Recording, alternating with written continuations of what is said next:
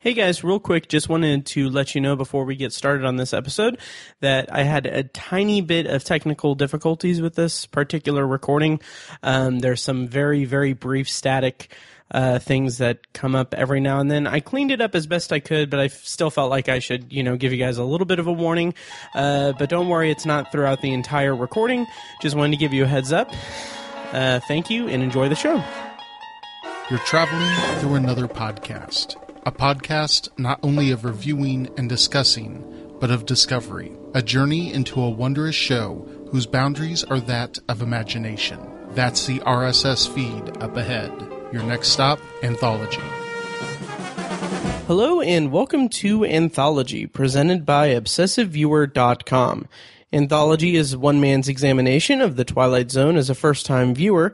Each podcast, I review one episode of Rod Serling's iconic series and round out the show with a bonus review of a movie or show related to the week's main topic. I also cover modern anthology science fiction shows such as Black Mirror, Dimension 404 and the upcoming Philip K. Dick's Electric Dreams in bonus episode review series. You can find more of Anthology as well as a full episode archive at anthologypod.com and you can find more of my uh, podcasting and more of my shows at obsessiveviewer.com slash podcasts. And if you want to contact me, you can use the Facebook page at facebook.com slash anthologypod, tweet me at obsessiveviewer, or send an email to matt at obsessiveviewer.com. So today on the podcast, I'm going to be discussing Nick of Time, which is the seventh episode of The Twilight Zone's second season, and it originally aired on November 18th, 1960 um, which today I'm actually recording it on. I'm recording this episode on November 18th, uh, 2017. So that's kind of a fun thing. Um, and for this week's bonus review, I'll share my thoughts on Profile in Silver and Button Button, which are a pair of stories featured in the 1985 remake of The Twilight Zone. And this week's bonus review suggestion was made by frequent emailer and longtime listener Greg. So thank you for the uh, recommendation and the suggestion. And so before I get to the actual review, I have a few things to say, or a few things to go through um, before I get into this week's episode. Uh, first and foremost is I apologize for the for another uh, hiatus, uh, impromptu hiatus. Uh, just things have gotten crazy and uh, everything's good. It's just I haven't had as much time to actually sit down and, and record these episodes. But um, I'm back, and I appreciate your guys' patience. And I also have a little bit of uh, listener feedback to go through. Uh, just one email this week. Uh, this comes in from a new listener named Robert, who actually just recently became a supporter of Anthology on Patreon. Uh, which you can do that at patreon.com slash obsessive viewer. Uh, that's for recurring monthly uh, donations. And I'm very, very happy and excited about Robert's uh, pledge for uh, anthology on Patreon because he actually chose the reward tier that lets him choose a bonus review for me to um, review in an episode. And, uh, so yeah, so I actually had an opening here in a couple of weeks for the episode covering the trouble with Templeton, and he, I sent Robert an email and asked him uh, what he would like me to review uh, for his Patreon support, and I was so ecstatic because he uh, he responded with uh, Sunshine, which happens to be one of my favorite movies. And I am so excited to get to that episode and, and uh, talk about Sunshine um, and the trouble with Templeton. So that'll be in a couple weeks. Thank you so much, Robert, for your patronage and for listening and for supporting the show. And as I said, he also sent an email in, and I, I'll just go ahead and read that now. Robert writes, Hey Matt, I just wanted to write and tell you how much I'm enjoying your anthology podcast on Black Mirror. I've been a fan of Black Mirror for a few years and I don't, and as I don't know many people who watch it, I searched for a podcast about it. I just wanted to hear other people's thoughts about it. I was ecstatic to hear that 15 Million Merits was your favorite episode too. That's my go-to episode I show to people to try and get them hooked on the show. Anyways, thanks for taking the time to talk about the show and I plan on listening to your Twilight Zone podcasts when I start watching the show. So thank you so much, Robert. I really appreciate that. And yeah, 15 million merits is still one of my absolute favorite episodes of television. Really, it's it's so great. Um, and kind of in a uh, uh, tangentially related to that, I actually just found out. I think it was yesterday or the day before that Black Mirror has a book coming out in February. I think it's February 18th or it might be the 17th, but it is available on um, Amazon for pre-order right now. The hardcover edition is, and it it's also available on Amazon or on I'm sorry on Audible to pre-order. It's essentially it's three um, short stories. Um, edited by Charlie Brooker, and it is going to be released in February. Um, depending on how I can't commit to it, but depending on how um, the bonus episodes uh, pan out timing wise, I might uh, do an, an additional like little bonus episode about kind of reviewing that book when it comes out. But we'll see. That's that's in February. That's exciting. I'll put a link to the uh, Amazon page in the show notes of this episode.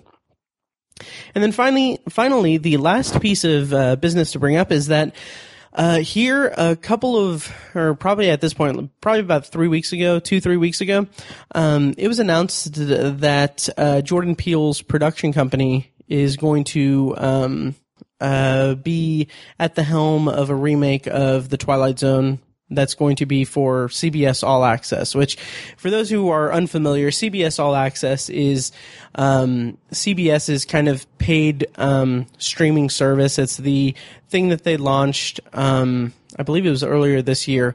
Uh, they launched it, and that's what Star Trek Discovery is currently um, airing on exclusively. I think it's something like five or six dollars a month. I haven't tried it yet, even though I'm I'm very uh, curious to check out the new Star Trek series. Um, I haven't had time to check it out, but it's an interesting idea. Um, uh, at the risk of kind of derailing this episode a little bit, the whole idea of CBS going this doing the streaming service route. I think one of the things that culturally we love about I'm not I, I mean speaking on behalf of the entire culture that we are in, I feel like the the vibe that everyone has for uh, toward like Netflix and Hulu and everything is that that's an alternative to having a cable subscription and uh, just a a massive cable bill. And I feel like with networks kind of going toward the oh let's start our own streaming service thing. Um, like cbs is doing it with cbs all access and then disney is actually in the process of doing their own one. Um, that there's rumors that all of the netflix marvel shows are going to go to that or or something. I don't it's all up in the air but that's kind of going to be an interesting future because it's going to be kind of just basically going back to the same thing. It's going to be a la carte uh, programming essentially for everyone to pick which streaming service they want for which month. Which, I mean, it's not actually not really that bleak of a future to be honest, because I mean, I can subscribe to HBO Go or HBO Now, and then when Game of Thrones or or another show that I watch on HBO ends, just cancel that subscription, go to Hulu for the latest season of say The Path or one of their other shows go back to CBS All Access for Star Trek or The Twilight Zone. So it's it's an interesting future. It's just an interesting thing. You hear more about me talking about this kind of stuff on the Obsessive Viewer podcast. But going back to the Twilight Zone. Um, so this wasn't it wasn't technically officially announced. Um, the way that it was announced per se was that um, the uh, Les Moonves, the, the kind of head of CBS, had a um, had like a shareholders call or, or um, something to that effect where he mentioned it. So uh, here's what here's what it says. Uh, CBS Corp, uh, Corporation CEO Leslie Moonves announced on November 2nd, 2017, during the company's earnings call that CBS All Access is readying a new take on the iconic sci-fi anthology The Twilight Zone. It's unclear at the moment if it's a straight to series order or just in development. So it's kind of up in the air. It's not official or uh, it's not necessarily official at this point, but um, the information that we have is that Jordan Peele's production company, I th- want to say it's called Monkey Paw Productions, which is fitting. Um, uh, but his production company is going to be at the helm of it. Now, Jordan Peele isn't going to be um, the showrunner of the of the new iteration of Twilight Zone. So so he's not going to serve as showrunner for for the series, but he's going to be a producer on it. So I feel like some of the I don't know about confusion, or I think that there's maybe a misconception that this uh, that this is going to be Jordan Peele running the Jordan Peele doing the Rod Serling thing for for this iteration of the Twilight Zone, where he's actually just going to be a um, a producer on it, and uh, this guy Marco Ramirez, who previously worked on um, Daredevil and The Defenders on Netflix, and uh, also on Sons of Anarchy, he's going to be writing the script and serving as showrunner for the series. That is about all of the information that we have. Now, um, going back to talking about CBS All Access for a second, I think that this is, I don't know if I'd say inspiring or, um, it, it it's a little more encouraging that CBS is I don't even know if I'd say encouraging. It's it's interesting that CBS is taking their most iconic properties and, and bringing them back for CBS All Access. So they've done this with Star Trek Discovery. Now they're in the process of developing it for developing the Twilight Zone for it, which I'm all for. It shows that they're serious about it and hopefully this means that they'll take proper care of the Twilight Zone.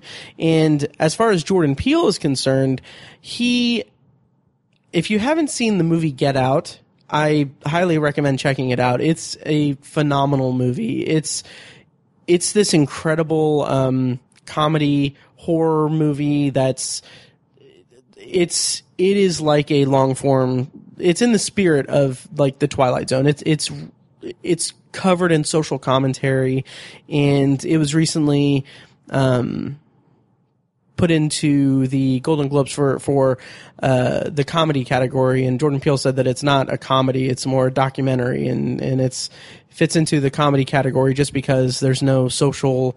Um, I can't remember the phrase that he used, but or the term that he used, but something to the effect of "there's no social commentary category."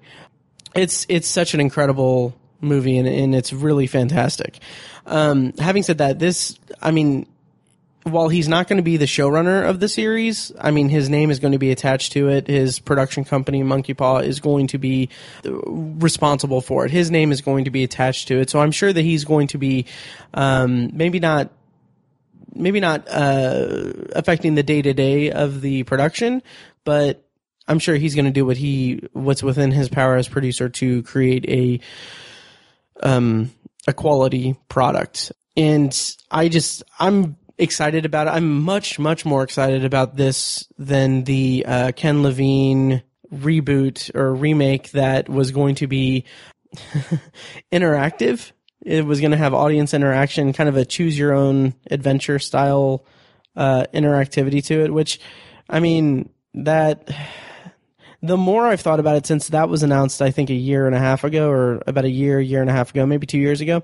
Um, since that was announced, like the more I've mulled it over in my head, there's no way, there is no way to do that without it becoming gimmicky or uh, being kind of just bizarre and not really working. I don't think audiences would really go for that. So I'm relieved that we're getting this from uh, Jordan Peele and his production company because I firmly believe that Jordan Peele's brilliant, and uh, I'm I'm sure that he'll uh, make sure that we have a uh, worthy iteration of the Twilight Zone.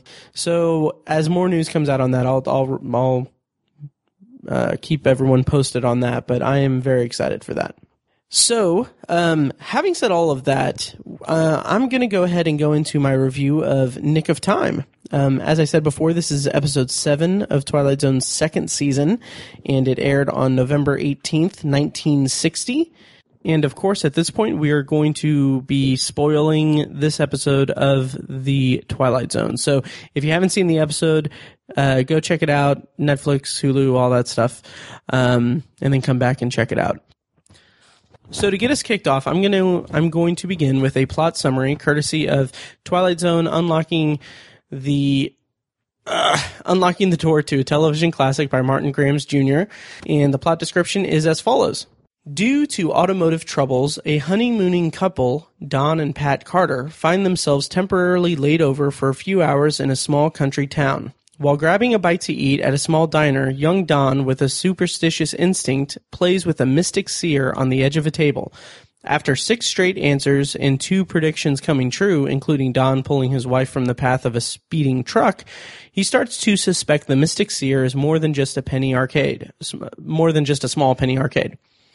Pat attempts to explain to her husband that the machine only speaks in riddles. It was it was he who created the details. A strong believer in coincidence, Pat attempts to prove the machine wrong so that her husband will break the obsession. But she fails to pull him away from the machine. She pleads with Don to believe in luck and fortune rather than allow a machine dictate his life. Realizing a life with Pat is more important, he agrees to leave, while another couple enters the cafe, making their return trip to the same mystic seer. Starring in this episode as Don Carter is uh, William Shatner, making his first of two Twilight Zone appearances. Um, of course, his next and last episode is going to be in season five's iconic Nightmare at 20,000 Feet. Um, he also appeared in two productions of Serling's teleplay Mr. Finchley versus the Bomb, um, first production, the first production of that was on Playbill and aired on January 19th, 1955. And the second production of it was on the Kaiser Aluminum Hour, which aired on September 25th, 1956 and he also appeared in um, Serling's Playhouse 90 episode titled A Town Has Turned to Dust, which aired on June 19, 1958. As far as other science fiction anthology shows are concerned, he also appeared in one episode of One Step Beyond in 1960. Uh, that episode was titled The Promise. And he also appeared in one episode of The Outer Limits in 1964 titled Cold Hands, Warm Heart. And of course, William Shatner is best known as uh, Captain uh, Captain Kirk on Star Trek, which aired, um, I believe it aired uh, three years after this. I believe is when it premiered in '63. Um, and it's interesting because Star Trek is uh, on a similar level to the Twilight Zone as far as social commentary and science fiction uh, television is is concerned with me. It's an it's an incredible series, and it also has kind of an, an anthological uh, feel to it. Every episode is its own self-contained story and everything. So, um, so yeah, so that's William Shatner. Um, appearing as Don Carter's wife, Pat, is Patricia Breslin. This is her first of two Twilight Zone episodes. She will appear again in season four's No Time Like the Past and she also appeared in a Serling written TV movie called Man Against Pain. And judge from everything that I could see, I, I couldn't find that much information about her. Um, but she had, uh, it appears that she stopped acting in 1966. And an interesting piece of trivia is that she was married at one point to David uh, Orrick McDearmon, who directed three Twilight Zone episodes, including the pre- ones that I've reviewed already, titled uh, Execution and A Thing About Machines. So um, that's interesting. And uh, writer for this episode was Richard Matheson. This is his sixth of 16 Twilight Zone episodes. And the next episode of his that we'll see is The Invaders, which is later this season. And a little bit of trivia about this episode and his his role in it. Um, Richard Matheson, he was uh, he really liked Patricia Breslin's um, acting, and that he liked it so much that he he lobbied for her to be given a similar role in Shatner's uh, uh, or in the uh, Nightmare at 20,000 Feet episode. But unfortunately, that didn't come to fruition. And according to the um, Unlocking the Door to a Television Classic, Matheson said that the inspiration for this episode was a trip to a diner or a coffee shop that he and his wife took in the San Fernando Valley at one point that had a little fortune telling machine.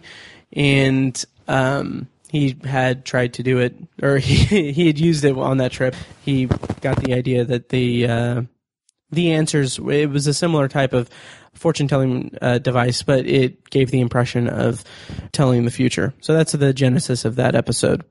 And director for this episode is Richard L. Baer. This is his third episode of seven.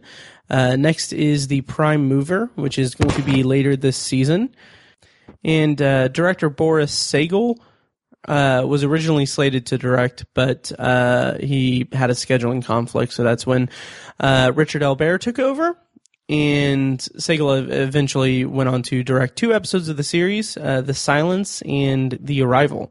And from everything that I can read or that I've found, it seems like it was a pretty solid production. There was no, there were no like snafus. Trivia is actually kind of a little tough to come by on this episode, so the trivia section is going to be kind of brief. But uh, I believe it actually uh, completed production under budget and maybe even a little early. Um, so that's all good. So now I've come to my feelings as a first time viewer of this episode of The Twilight Zone. And before going into this episode, I knew that it had something to do with a diner and a couple and that there was some magic thing on the table with a demon head. um, that is all that I really knew about the episode. I didn't even know that William Shatner was in it. Um, my perception of it was that it was a just a demonic presence that kind of kind of similar to the uh, the man in the bottle. Like I was thinking that it would be something that granted wishes with terrible um, consequences to each wish. Going into the review of the episode, I really liked the just right off the bat. I really liked the um, relationship between uh, Don and Pat in this episode. They are so clearly like newlyweds and and in love, and it's they seem like they're even though they're kind of stuck in this small town and they're clearly kind of out of their element in terms of or they're not in their comfort zone because they seem like they're somewhat big city people. Like Don is in uh, in line for a big promotion at a company, and it's he's going to be a very uh, it's going to be a very prosperous future for them. Um, they don't seem phased by it because they seem in in their body language and in the dialogue everything is about their their relationship as a couple and how they're connected and that's that's it, there's a certain emphasis on on their relationship that I found very, first of all, very charming and very. Uh, it was kind of it, it's an interesting um, juxtaposition because the episode kind of romanticizes their relationship while also being um, this depiction of the small American town that's very much a um, the prototypical small town America that has kind of just kind of folksy small town energy. Um, you know, a guy, an, a mechanic that's that's to, like uh, is straightforward with them at least for the most part, or at least it seems that way. Um, straightforward with them, saying like, yeah, it's going to take a few hours, and then when they go to the diner, the uh, the uh, waiter is is super friendly and and uh, charming in his own way. So it's an interesting juxtaposition of this small town life and this this small uh, small American town with this newlywed couple that are just kind of over the moon with each other.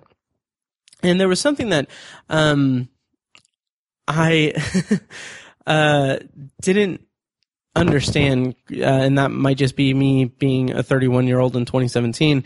But um, there's a part where they're crossing the street and I I think that this is the first kind of hint or the first uh, indication that that Don is this super um, superstitious guy, but he and he and uh, Pat are about to cross uh, cross the street, and they're about to they're holding hands, and they're about to cross a light pole. Don stops and then walks around the pole so that they don't break their their hand holding or they don't they don't get crossed. it doesn't cross in between them um, and then he says just trying to save your life and i couldn't I, i've watched this episode a few times and i couldn't discern if that's like if that if that's like a thing where like kind of like um, how kids don't step on cracks on the sidewalk um, as far as superstition is concerned um, that was my read on it. I don't know if I was reading into it or if that's that's not what it was, but that read of it at least really uh, ups the charm of it and and gets a good indication that oh okay Don is I mean they're they're both in love they they clearly uh, have a lot of affection for each other, and Don is just a superstitious guy. And all of that is just shown to us um, in such a fluid way, in such a an effortless way. Uh, more importantly, because we're not like told that, oh yeah, he is superstitious, or they're not right out of the gate having some conflict about how superstitious and and um, and and cautious he is and everything. Um, that it's a it's a slow burn in a 22 episode, 22 minute or 24 minute episode, and that's something I really appreciate about the Twilight Zone in general. And then I want to point out when they enter the diner, there's this really really interesting and unique shot where they the camera is zoomed in on them in the doorway and they come in and as they're walking into the diner the camera just shifts a little bit to the left and then and then uh, zooms out and you see that it's that we're seeing them from behind a little divider and in one of the cross sections of a, a divider. And i just thought that that was just i mean it's it's a handful of frames. It's it's a just a a few seconds of a shot, but I thought that that was really cool. I thought that that was just a really cool um, uh, visual flair to the episode, and we get more of them being this sweet couple. Like they dance, um, they dance in the diner to the jukebox, and it's just a really sweet way to establish their affection toward one another. And also, this ma- this episode made me really thirsty for that iced coffee. It looked delicious um, that they ordered. um, so we get the, the, we get the first kind of look at the Mystic Seer, which um, it looks cool. Like I want one of those for my apartment. Um, the the kind of demon head at the at the top of it was was a nice touch and a nice flourish of it. Um, but we get kind of the first indication of it, or the first, um, our introduction to it is him him getting the inclination to go and uh, make the call to to see about the job. That's when he finds out that he's he's got the job and everything's super. Er, they're both super happy and it's very it's a huge relief. And while he's going to make that call, we get the shot of Pat going through uh, or holding on to his uh, keys, and we see he has a rabbit's foot and a four leaf clover. So that's the kind of that's the overt um, kind of confirmation that he is the superstitious type more so than than normal more so than would be normally I wouldn't say accepted but normally seen in in a person and that's the first indication that this would be um, maybe cause some trouble for the for the couple in the episode. And I've talked a lot about their relationship and how the how the episode really shows um, how just innocent and sweet they are on each other. Um, and then we get his reaction to um, to getting the word of the promotion and like William Shatner's performance in that scene is is really great. Like I love the enthusiasm he brings to it because it's not like it's it's not like it's uh, steeped in ambition or greed. He's not like this power hungry like prosper seeking. Like he he isn't putting his his happiness ahead of uh, of his work work and everything. He's not he's not prior he's not misprioritizing thing. He is just genuinely enthusiastic and it's just comes from such a such an honest place that it really makes you root for the character and for the couple. And then we get the kind the kind of opposing viewpoints like Pat isn't buying the whole Mystic Seer thing and Don is kind of getting a little bit more wrapped up in it. And as an aside, I just I love depictions of couples who have of using viewpoints on things um because there there's something about having a, a piece of fiction that shows two people who are otherwise perfectly suited for each other or are completely um, uh, completely in sync with each other, but then throwing one little thing in there to kind of kind of wrinkle things a little bit, but not it doesn't damage them too much. Like this whole this whole thing with with Don becoming obsessed with the Mystic Seer, this isn't necessarily the main conflict of the episode isn't that their that their marriage is in jeopardy. It's just it's a small it's a small look at something that could kind of grow into a huge thing. Uh, a huge point of contention for their relationship.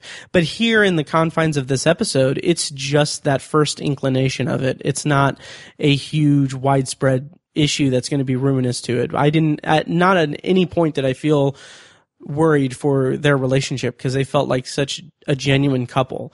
But seeing, seeing them, uh, go back and forth about how, uh, about their opposing viewpoints of it is just, or their opposing viewpoints to the Mystic Seer was just a very genuinely um, engaging and interesting conflict for me. And when uh, I kind of like the answer, I, I, like the answers that the Mystic Seer gives. Um, there's one where uh, Don asks, "Is it really going to be four hours before we leave?" And the response is, uh, "You may never know," which at the time when I saw this episode, it wasn't like I didn't know what what the narrative was moving toward, and just seeing you may never know that was genuinely creepy. Like I was. I was kind of creeped out by it because I didn't know what to expect, and that is such the beauty of the Mystic Seer and and the way that it it works and everything is that it is it's so ominous in its vagueness. Like all how vague it is is so there's such a sense of foreboding to it. It's it's just a really captivating um, narrative narrative structure essentially, and it's it's such a like being able to uh, the idea of being told that being told the future in only yes or no answers that is such a simple narrative device but it makes things so constrained and complex and it makes it so uh, riveting really so it becomes so riveting and so um, interesting that when they actually leave the diner um, after Don stalls for the clock to turn to three, um, when they leave the diner, I was actually incredibly nervous. Like I was very I was very not necessarily. It, it wasn't like a oh I'm on the edge of my seat. I'm I'm I'm so scared about what's going to happen. But I was genuinely just a little like my blood pressure was a little bit elevated, and part of that is just the amazing setup for this for this encounter. The the really strong setup for it. Um, but also the score in that moment is when they're leaving the diner is very low key. It's it's kind of it's not it's a little it's a little soft, but it is has this sense of foreboding to it that's really uh, really interesting, or really really helped elevate the tension in that scene. And so uh, we get a point where my my reaction to this as someone in 2017, there's a scene where um, they're crossing the street and Pat is kind of telling Don that he's being childish and, and everything. And then uh, Don gets kind of frustrated and he says, Stop treating me like a retarded child. And when I saw that, I just thought, wow, that's, uh, that's, that's, that's amazing because that would not, obviously, that would not fly in 2017. And it's, uh, it's just an interesting, interesting to see that in the 60s. Um, I have a piece of trivia about that, uh, but I'll save that for the trivia section and then I, I did notice that there was one slight blemish, or I wouldn't say blemish. It didn't affect my enjoyment of the episode at all. But I felt like the the sound design in the in the scenes that were shot outside. Um, I noticed it on my first and second viewing, but not so much on my third viewing because I was more uh, accustomed to it. But it kind of felt like there was a little bit more ambient noise than there should have been. But it's it wasn't anything that affected the episode for me at all. And then once we get into, as we were going into the second act of the episode or the second part of the episode, um, I actually paused it and I had some some notes that I made to uh, kind of not guess where it would go, but kind of to have my thoughts. So I was wondering at that point if Don was going to try to use the Mystic Seer for personal gain and then become corrupted by it, um, which I mean that felt like a natural progression for the episode, but I'm so glad that that wasn't the case just because I mean, this show or this episode, this story is about the couple and it's about their connection and, and and how they're going to get through this particular thing. It's not it's not about Don using it like Don's obsession with it per se. Although that is a big part of it. Um and then I also guessed, or I wondered if it would, uh, if his enthusiasm over it would just drive a wedge between him and his wife, which was pretty much the the case. And uh, I did have a little bit of a prediction, or not prediction, but um, an idea. I said, or I wrote, um, I'd like to see it end with the revelation that it's not actually mystical or supernatural, that he's just pouring himself into it, and that it's all just a reflection of a personal defect that he has that he is so wrapped up in, in su- his superstitious mind. Um, I wrote that I wrote that it would uh, in my notes. I said that he's just crazy, but that's not necessarily not necessarily what I was really getting at. It's just that it would have been a big depiction of his biggest character flaw. Um, I don't know how they could have pulled that off if they went that way. Um, and I'm glad that they didn't. I'm glad that it went it went the way it did.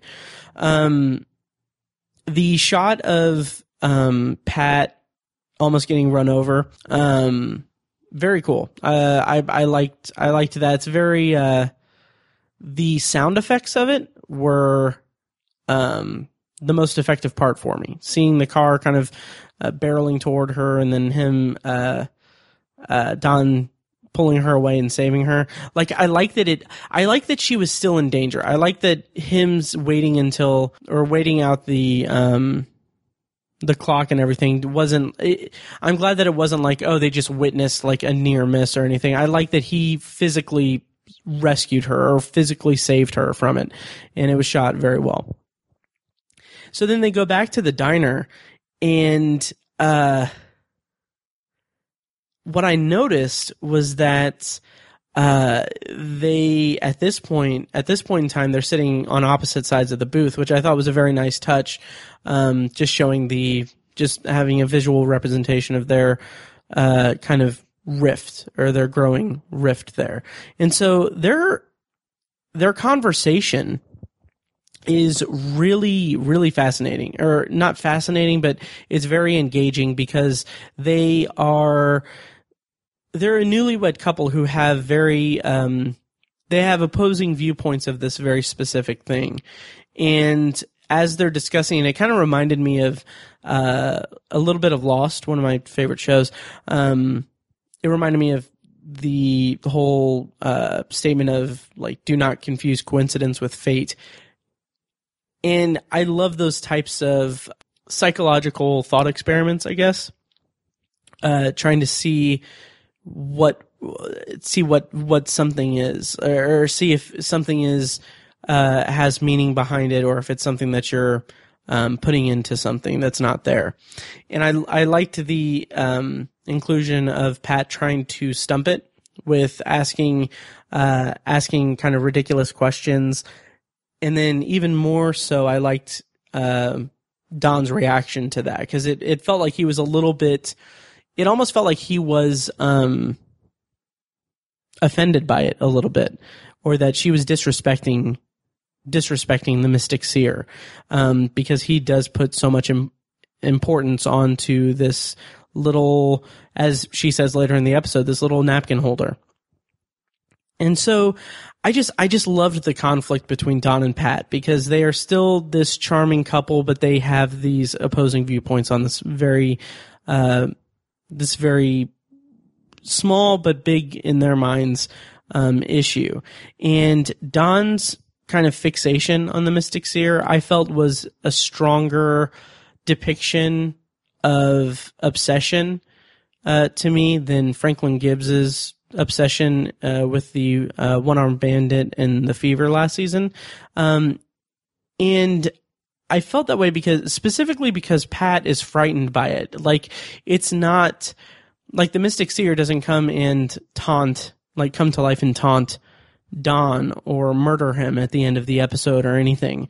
But Pat's fear isn't Pat's fear is that she's she feels that she's going to lose Don, um, or lose the things about him that she loves, and lose like because he is putting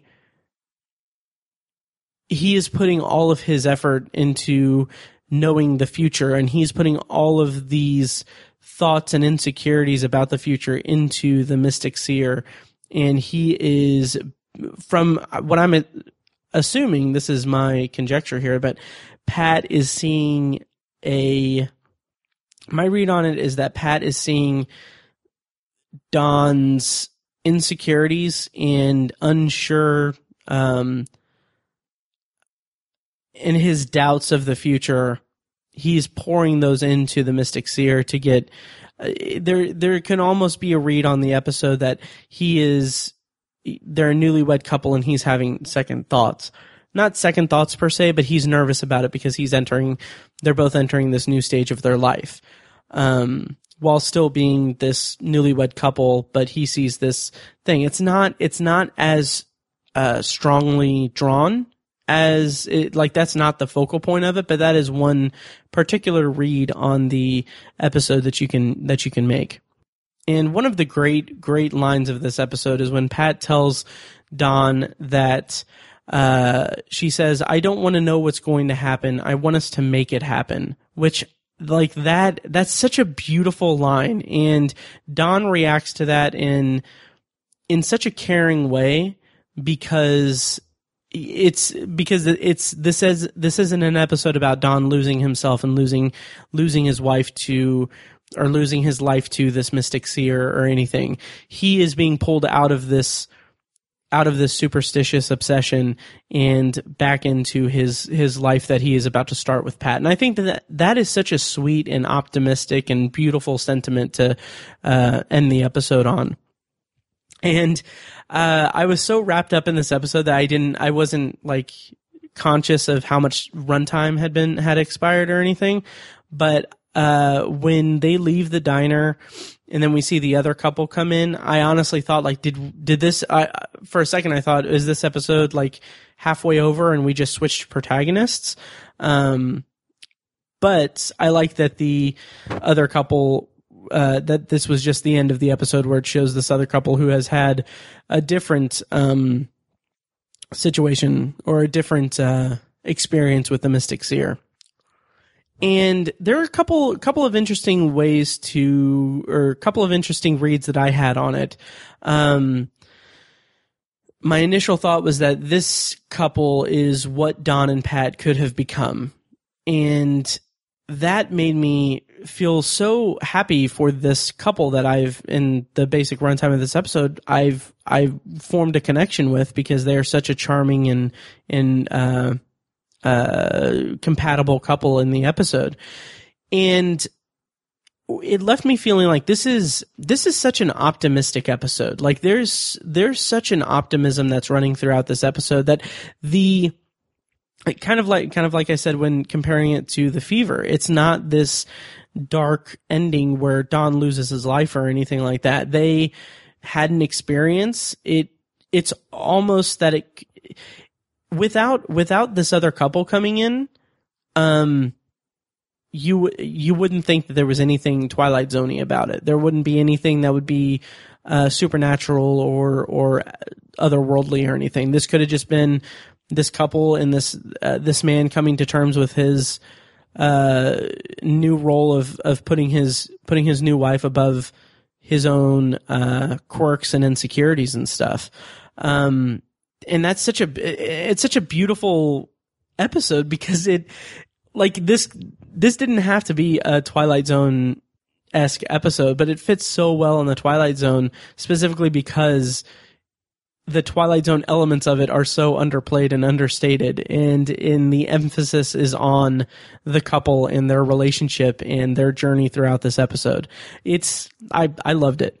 Um, so I think kind of the obvious thing is that this is that this other couple is the alternative, the alternate versions of Don and Pat. Not literally, just that they they exper- they went through the uh, um mystic the experience of of interacting with the mystic seer and then this other couple had done it before and had a very different and darker ending to it um and then when i rewatched the episode i kind of wondered I started to wonder, and I, I don't know if I'm just putting stuff in there that's not there, but I felt like the couple at the end were, I don't know if this is purposeful or, or what, but it felt like they were an older couple. Like they're, they're not these, these newlyweds that, that are just experiencing this. Um, they feel like, they seem like they're just a, uh, run of the mill couple who have been together for a long time.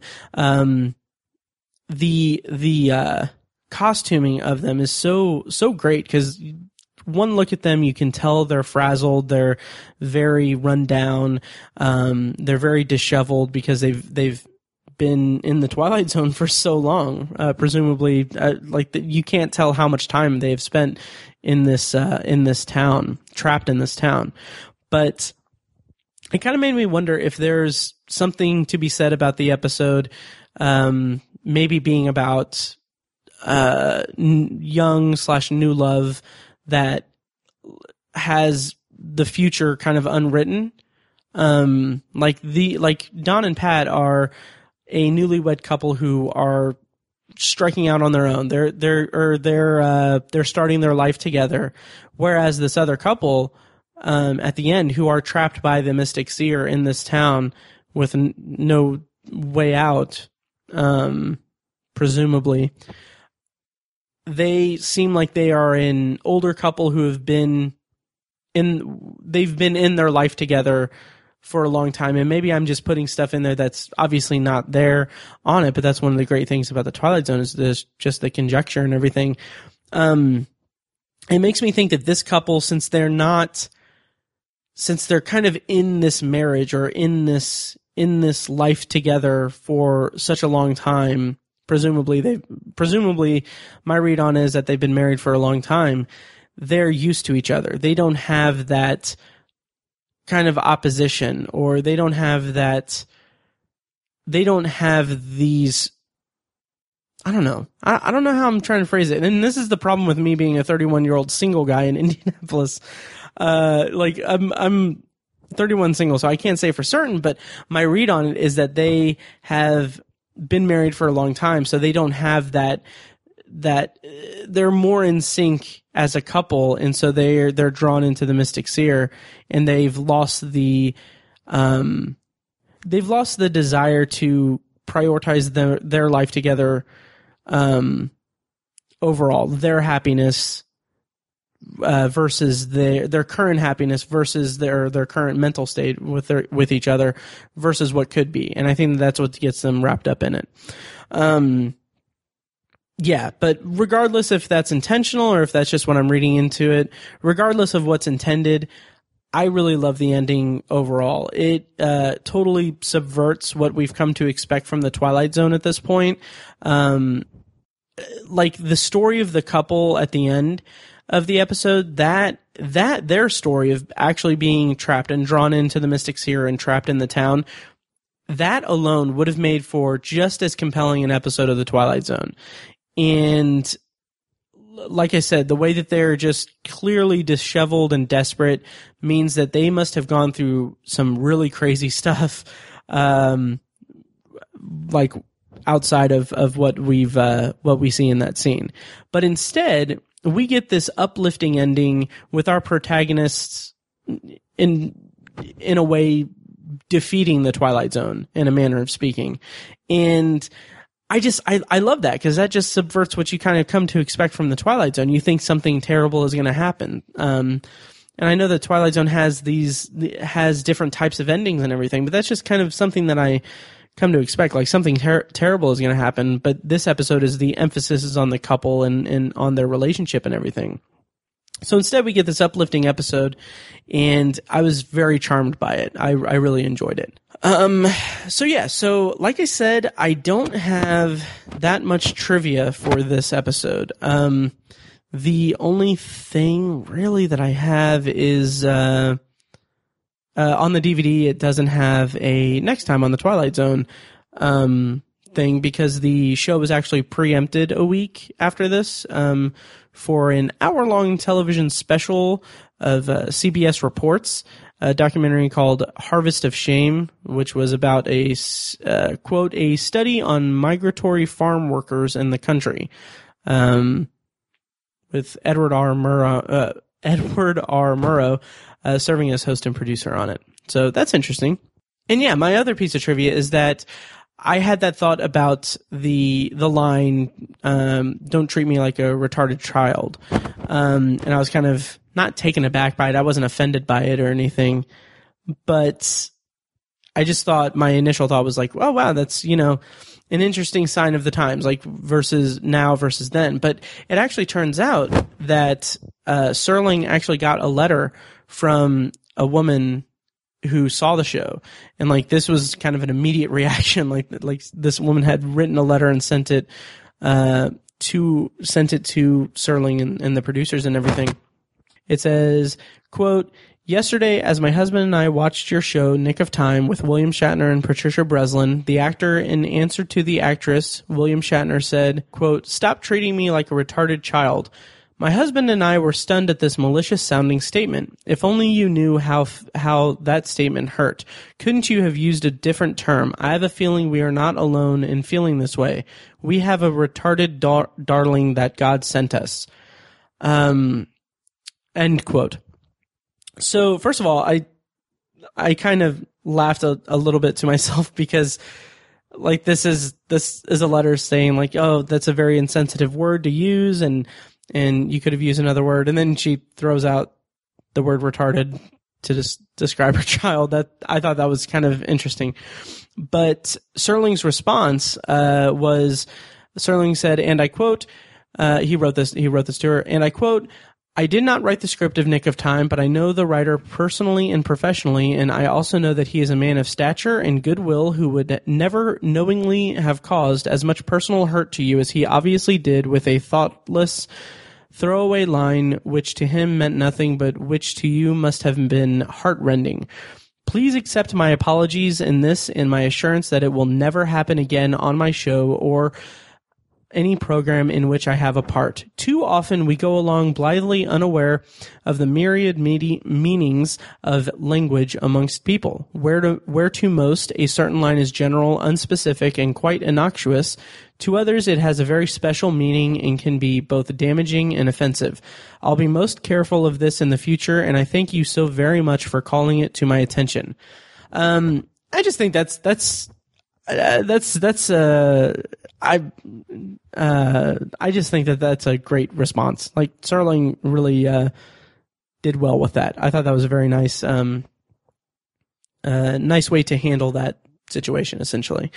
He's I just have so much like as I'm going through the show I'm gaining so much respect for Rod Serling. It's it's ridiculous.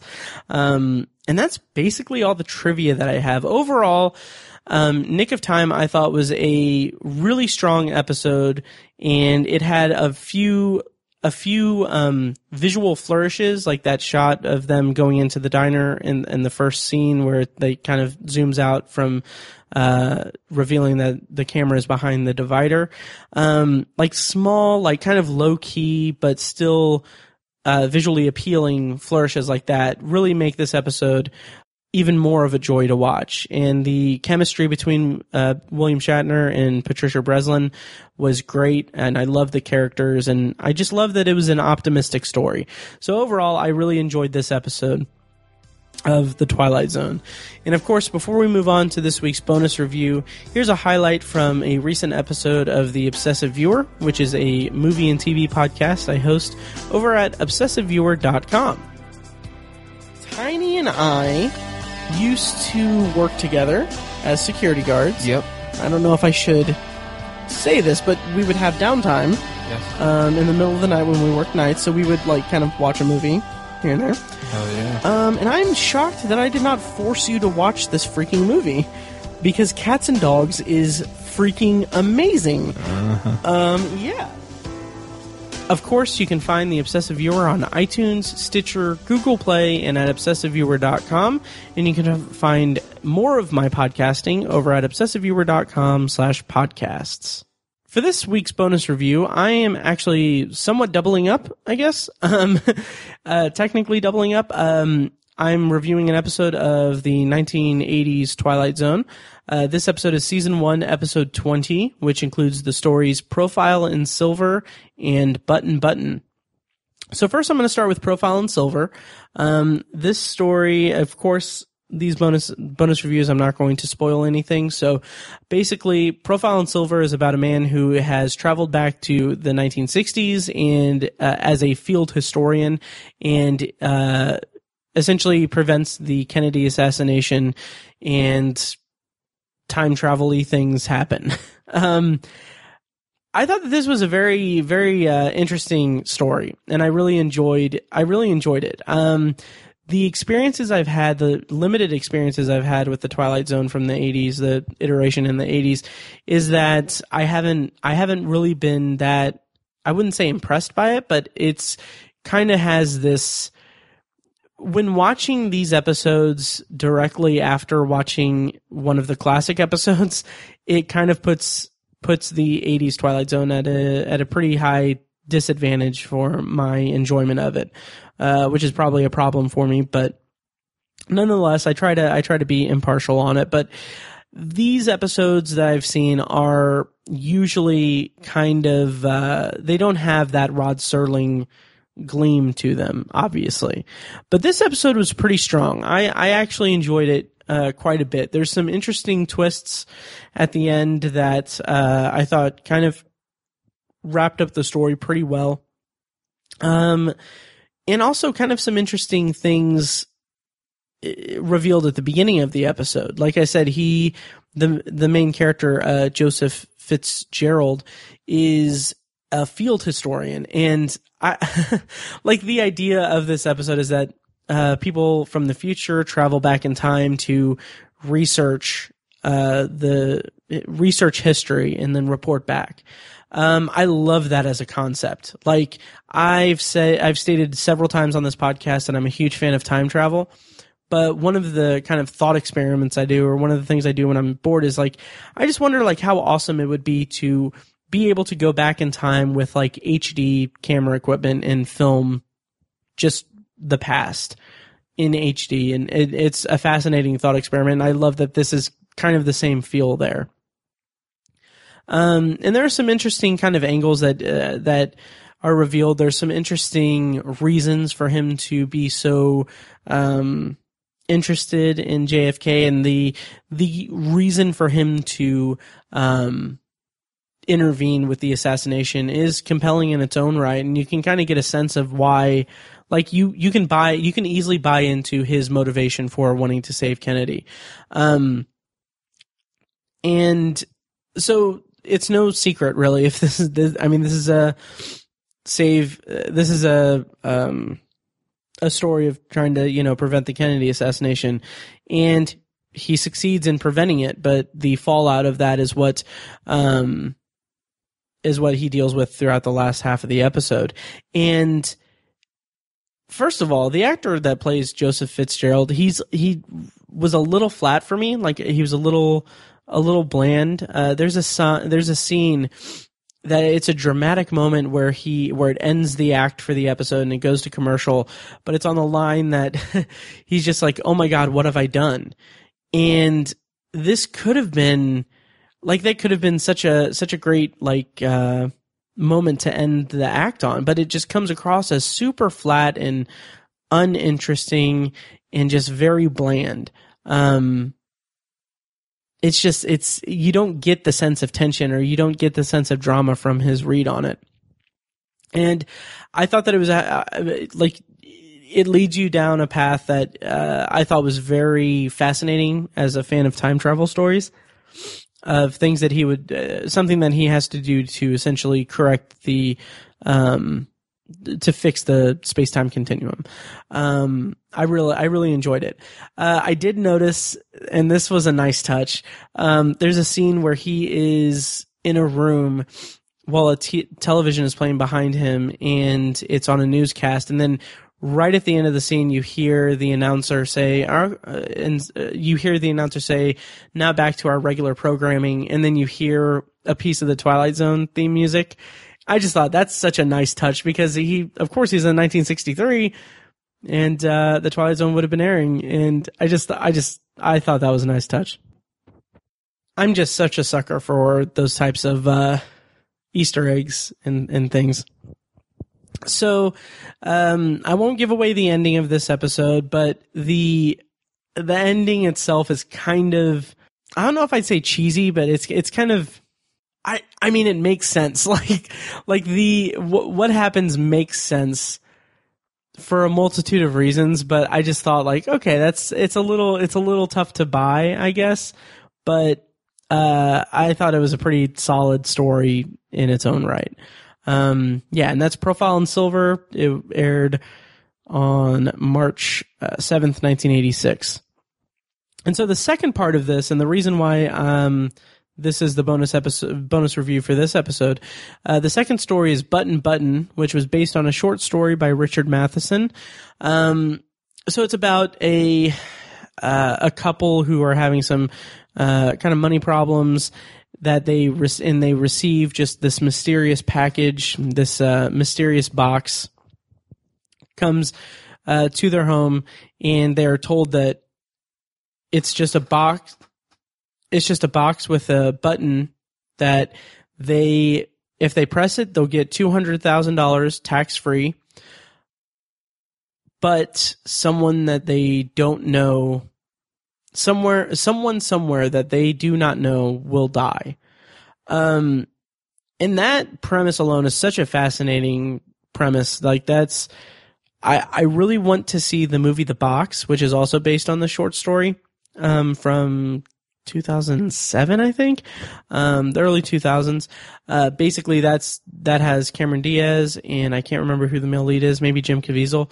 Um, but it's basically the same story, obviously.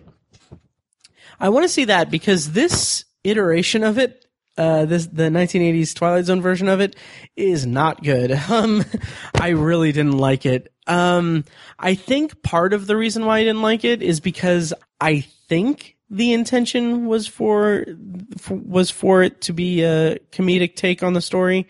Um, I think that they were trying to make it a comedy because that's the only explanation I can I can uh, give for the way that the actors were uh, performing in this episode. Like, it's it was mind boggling to me. Like, the actors that played the the man and the woman in the episode they seemed like they were constantly just way, way over emoting with their facial expressions. Like, I, like my note says, what are these actors on? because, like their their their faces are crinkling and and they're very much like they're just overacting with their facial expressions but their line readings are not matching the energy of their facial expressions. Like it's it's so bizarre and I don't know if that was intentional and if and if the story was intended to be a um a comedic take on the story and more lighthearted than what I anticipated it to be or if it was intended to be a serious thing um but just ended up being unintentionally hilarious bordering on incredibly cringy um, and again, I'm still up in the air on whether or not it it's supposed to be it was intended to be funny or or if it was just a fail failed dramatic episode. But i am inclined to believe that it was supposed to be comedic because i hope that you know i i want to hope that someone saw someone saw it as a comedy and and created as a comedy because the performances are just so distractingly bizarre that the alternative is that someone actually got a job working in Hollywood to create something that it was this tone ambiguous.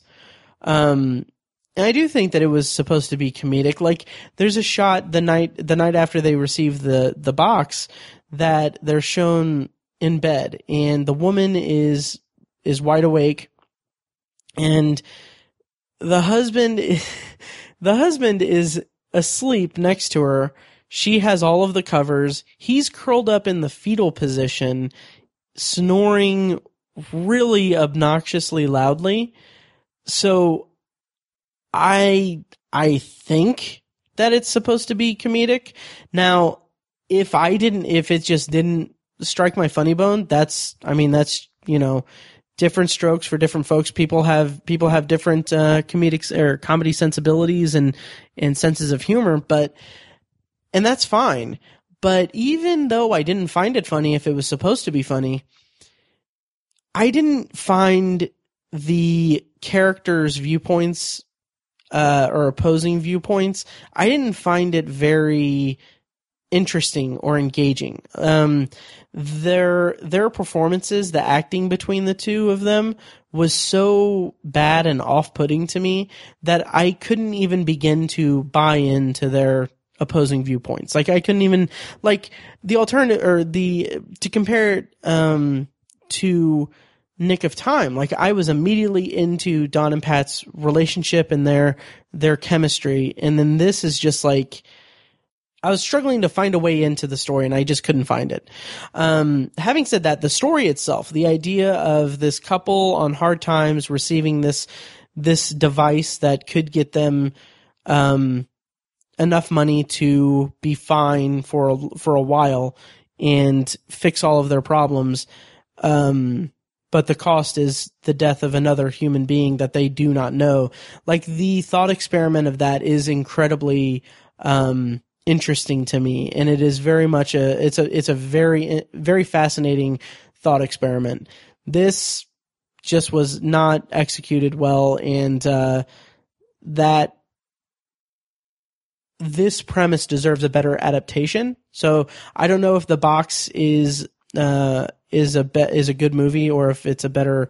Uh, I don't know if the box is a good movie or if it's kind of a kind of a mess. I can't remember, or I don't, or I don't know how. Uh,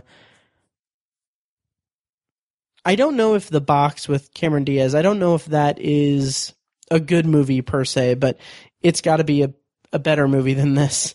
Um, I think I want to say that the box was critically maligned, but I can't remember. I'm gonna have to check that out. Maybe I'll maybe the next time maybe the next time a uh, Robert Matheson episode comes up on the podcast, I'll do the box as a as a bonus review.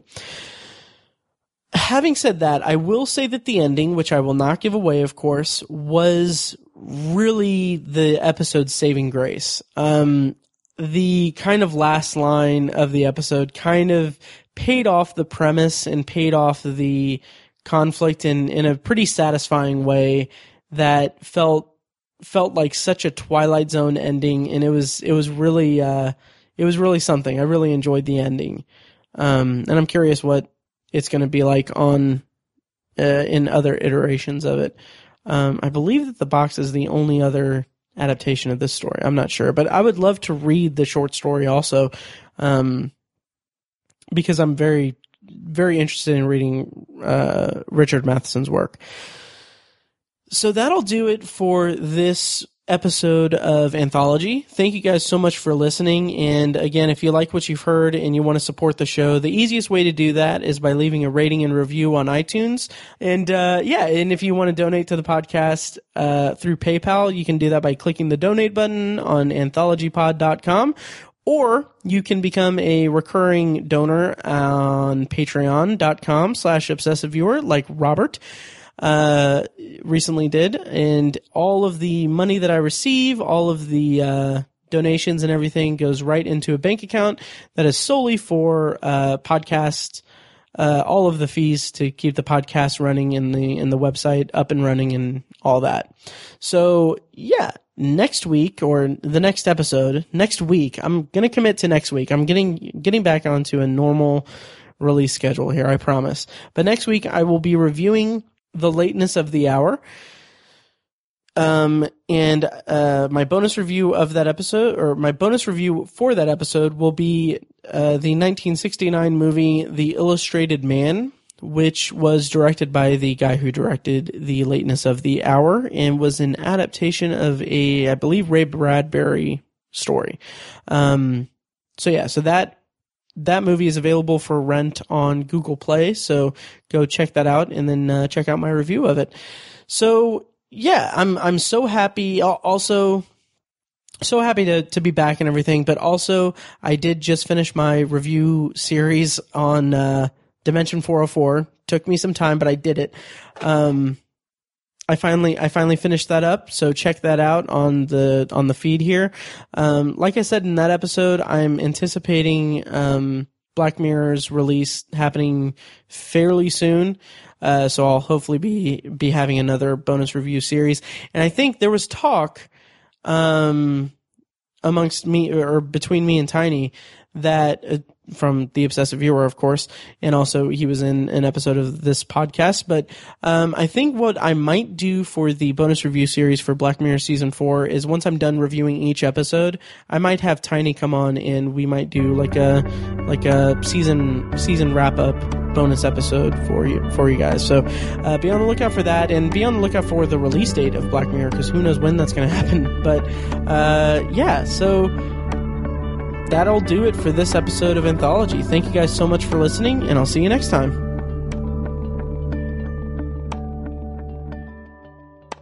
I just want to mention that we are currently running a contest where you can win a free anthology t-shirt. The contest runs from now until January 1st, 2018. If you want to enter, all you have to do is leave a rating and review of the podcast on iTunes or on Stitcher Take a screenshot of the review and email it to matt at obsessiveviewer.com with the subject line Anthology T-shirt contest. On January 1st, I'll randomly select a winner from the entries and we'll get a free t-shirt mailed to them. We'll be accepting entries until G- uh, until December 31st at midnight, so make sure you get the email in before then. Thank you for listening to Anthology, presented by obsessiveviewer.com. For more of Anthology and a full archive of my episodes, go to anthologypod.com. And if you want to help support the show, the easiest way you can do that is by leaving a rating and a review on iTunes. You can also make donations to the show courtesy of the donate link in the show notes of each episode and on anthologypod.com. For recurring donations, you can become a patron at patreon.com slash obsessiveviewer and just choose one of the anthology reward tiers. If you enjoy Anthology, feel free to check out The Obsessive Viewer, a weekly movie and TV podcast I host with my friend Tiny and occasional guest co-hosts over at obsessiveviewer.com. You can also join the Obsessive Viewer Facebook group at facebook.com slash The Obsessive Viewer. For book reviews and commentary on the world of reading, check out our sister site at obsessivebooknerd.com. And for philosophical discussions from a secular viewpoint, check out my friends Chad and Amanda at thesecularperspective.com. Finally, if you'd like to contact me with your thoughts on the show, my reviews, my bonus reviews, or for any other reason, you can tweet me at obsessiveviewer, send me an email at matt at obsessiveviewer.com, or send me a message on Facebook and like the Facebook page at facebook.com slash anthologypod. Once again, thank you guys so much for listening, and I'll see you next time.